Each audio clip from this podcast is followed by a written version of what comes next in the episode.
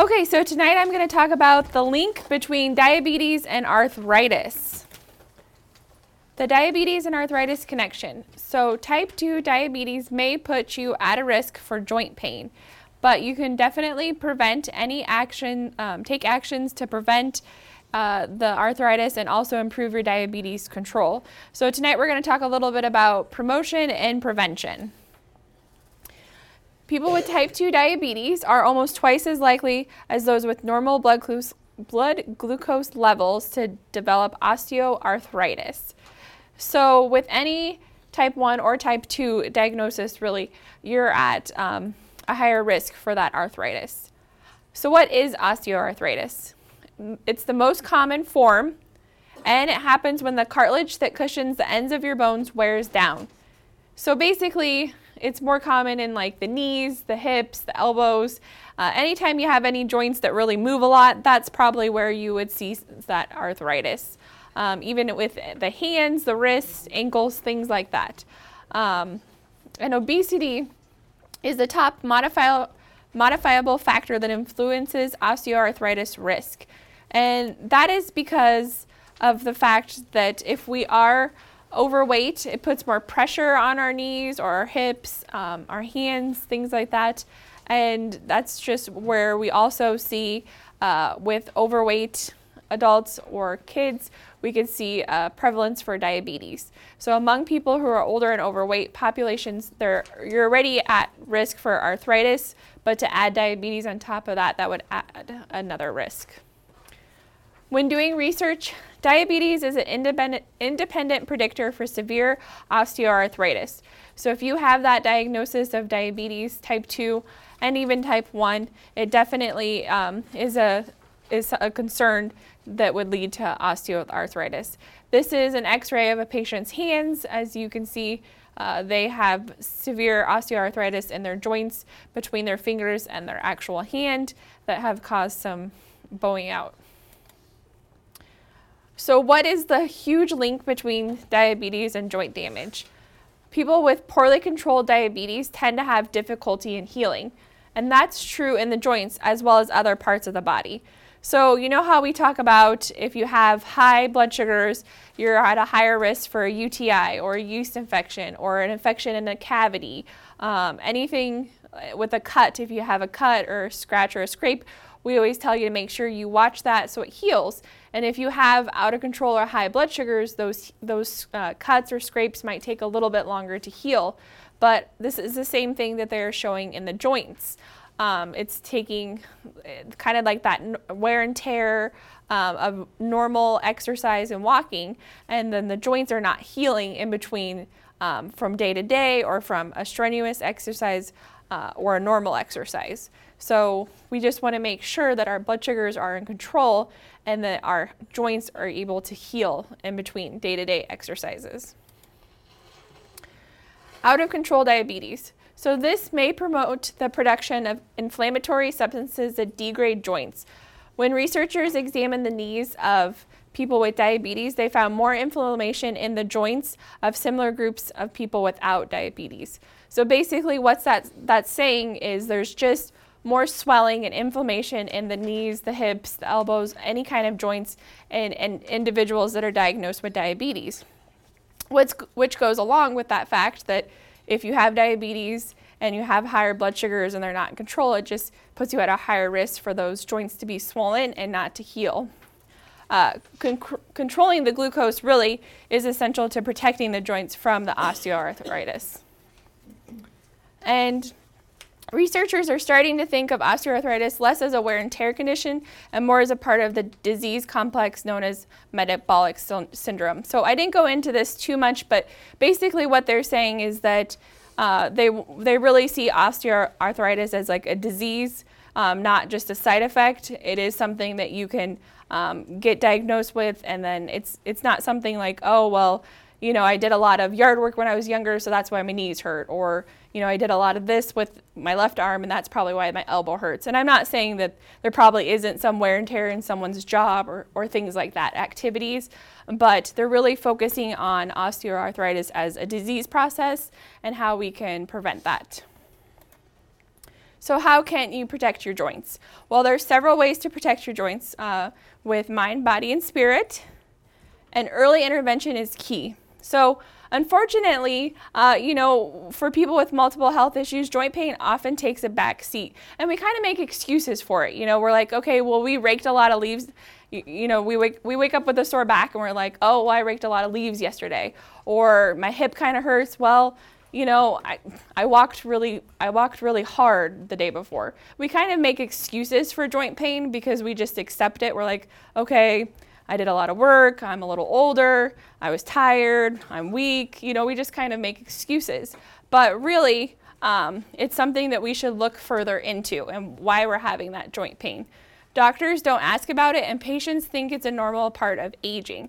So, really, it's not. They're really trying to remind you that Joint pain is maybe not necessarily just a sign of getting older. Joint pain may be a sign of something else, something more. Uh, caring for your joints may play an important role in controlling for your diabetes. So we just want to kind of keep those two hand in hand in control. Arthritis in the knees and hips is very likely to interfere with the ability to exercise, which you do need to do to control your weight and your cholesterol. And if you have your weight controlled and your cholesterol controlled and your blood sugars controlled, see, they all kind of go hand in hand. so if your knees are bothering you, you're, you're going to just sit sit around, you're not going to exercise. And if you sit around and don't exercise, you gain weight. And if you gain weight, your blood sugars go out of control, and then you get then you have you know uh, higher blood sugars and, and things like that. So you can kind of see how it could be a vicious cycle. Consider a physical therapist. So if you are having severe joint pain, please talk to your doctor about it. You know, if you don't want to make a separate appointment because it's not that big of a deal, do it at one of your three month diabetes appointments. Do it at your yearly physical. Just bring it up. Also, there are there are some medications that have joint pain as a side effect. Uh, it's pretty rare, and there's not a ton of them, but you just never know. There could be some medications that are actually making the pain worse for you. So definitely look into that. But ask your doctor for a referral for a physical therapist. Now, this doesn't mean you need to go three or four times a week for four or five months. It might just mean you need a couple visits to learn how to do some um, stretches, some exercises, things like that that we just maybe don't think of helping our joints. Uh, muscles can get weak before you experience discomfort. So, a lot of times we think that when we're having pain, something just happened to that joint or something just happened to that hand or something just happened to the knee. But oftentimes uh, they're saying with joint pain, it probably was going on for months, if not years, before that pain actually was brought to your attention. So, if we're having continuous inflammation in our knees and our joints and we don't really know about it, just because we just started having the pain yesterday doesn't mean there's not something more that we need to investigate. Uh, it could have been going on for a while, like I said. Um, strength exercises may ease your pain, uh, allowing you to perform everyday activities more easily. So sometimes it's literally just um, understanding how to stretch the arm out while at work or trying to um, stretch, you know, touch your toes, do some kind of stretching or some light lifting or some exercises with the bands. The physical therapist would be able to help you with that. Try to lose weight. So Trying to lose weight benefits a lot of things, especially when it comes to diabetes. Being just 10 pounds overweight increases the force on your knees by 30 to 60 pounds. Shedding any weight takes pressure off your joints and may lower your blood glucose. So losing weight has, you know, definitely more than one benefit. It's going to help the pressure on your joints. It's going to help your blood glucose levels go down. It's going to have your um, cardiac cardiac risk cut in half. Things like that. And then if you have prediabetes, losing 5 to 10% of your body weight can help lower your risk of developing the type 2 diabetes by 58%. Now, I don't know if you were all told when you were diagnosed with type 2 diabetes, but type 2 diabetes probably starts 5 to 8 years before you actually are diagnosed. And so, in that 5 to 8 years before you were diagnosed with type 2 diabetes, your body was slowly in prediabetes and kind of shifting that way. So, as you can see, there's a lot of things that are going against our joints and the arthritis um, and the risk factors before we even realize. Getting off the couch. So, nearly one third of people with diabetes and arthritis are inactive. So, exercise is one of the best things you can do to treat both conditions. And I kind of talked about that already. You know, just exercising, losing weight, trying to get our joints going. Uh, moving the joints combats the pain and stiffness of arthritis and it controls the blood glucose and weight problems associated with diabetes. Exercise also reduces the harmful fat around the heart and the liver and increases insulin sensitivity, um, excuse me, increases insulin resistance and improves insulin sensitivity early in the disease process. So, uh, any type of exercise really helps lower those blood sugars. Joint friendly activities include walking, swimming, and riding a bike. So this is where you would want to definitely consult a doctor or a physical therapist because if you're already having some joint, joint pain, I don't want you to go exercise and like make it worse or hurt something else because you're compensating. Sometimes if a left hip hurts, we kind of compensate and then we might hurt something on the right side because we're just you know, we're, we're trying to lay off one side or the other and we might just make it worse. So if you're having any kind of pain, please go see a doctor um, and get that evaluated before you start any kind of exercise program.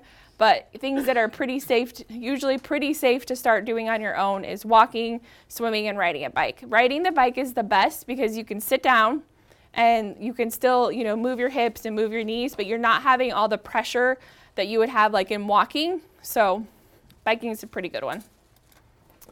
Eat healthful foods. So this is the part I'm definitely most comfortable with. But um, you know, choosing low-fat dairy foods, whole grains, legumes, fruits, vegetables, the right amount of calories is key um, and may alleviate joint pain. Excuse me.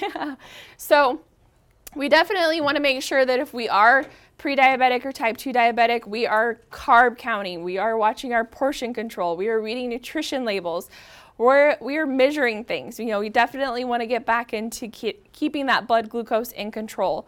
Um, also, I didn't actually put this in the slide, but anything that's high in salt is going to cause swelling, and swelling is inflammation, and inflammation affects our joints. So, you know, making sure that we're eating low salt and, and not being excessive with salt intake is really, really important.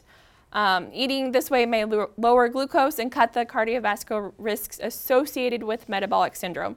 And metabolic syndrome, like I said, I mentioned before, it's just kind of a disease process where we have um, abnormal blood glucose levels, things like that. Very similar to like type 2 diabetes.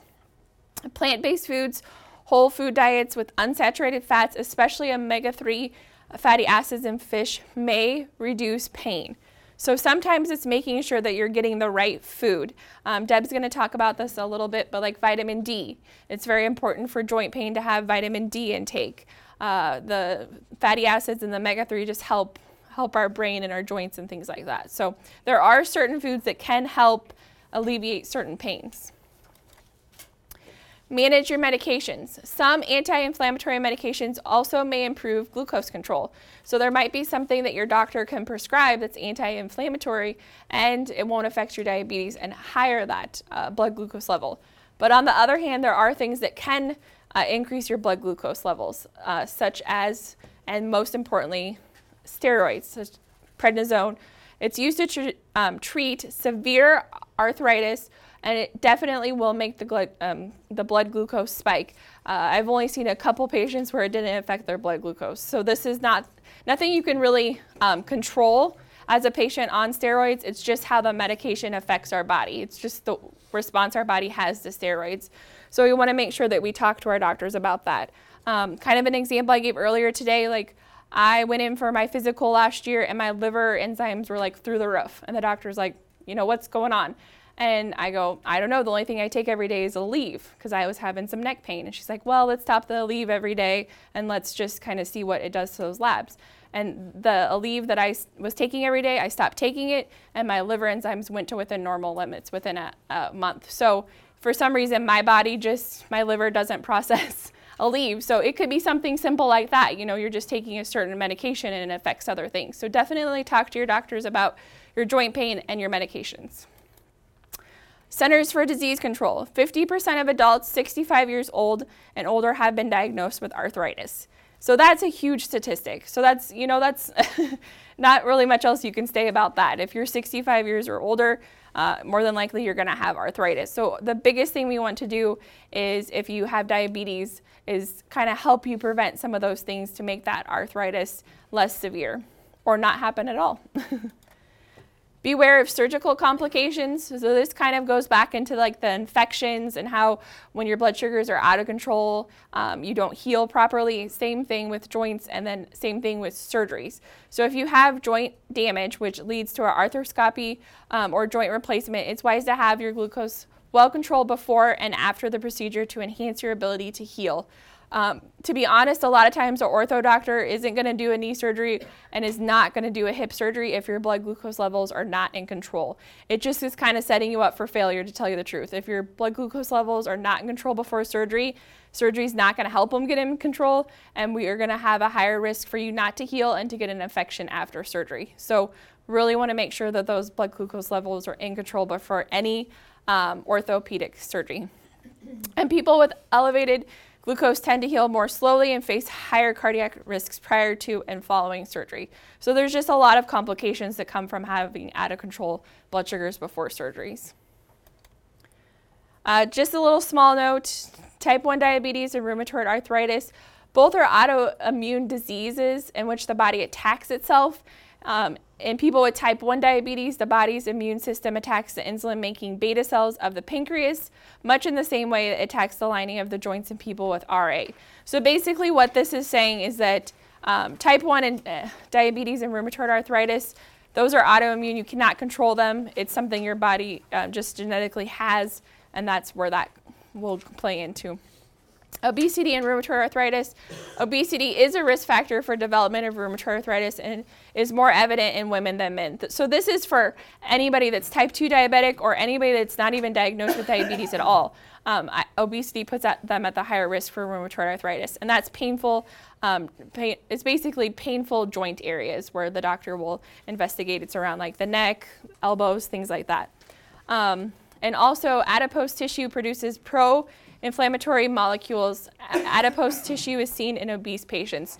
So what adipose tissue is basically, it's like the belly fat. When you have those belly fat, uh, the more belly fat you have, the more um, inflammation it produces in your body.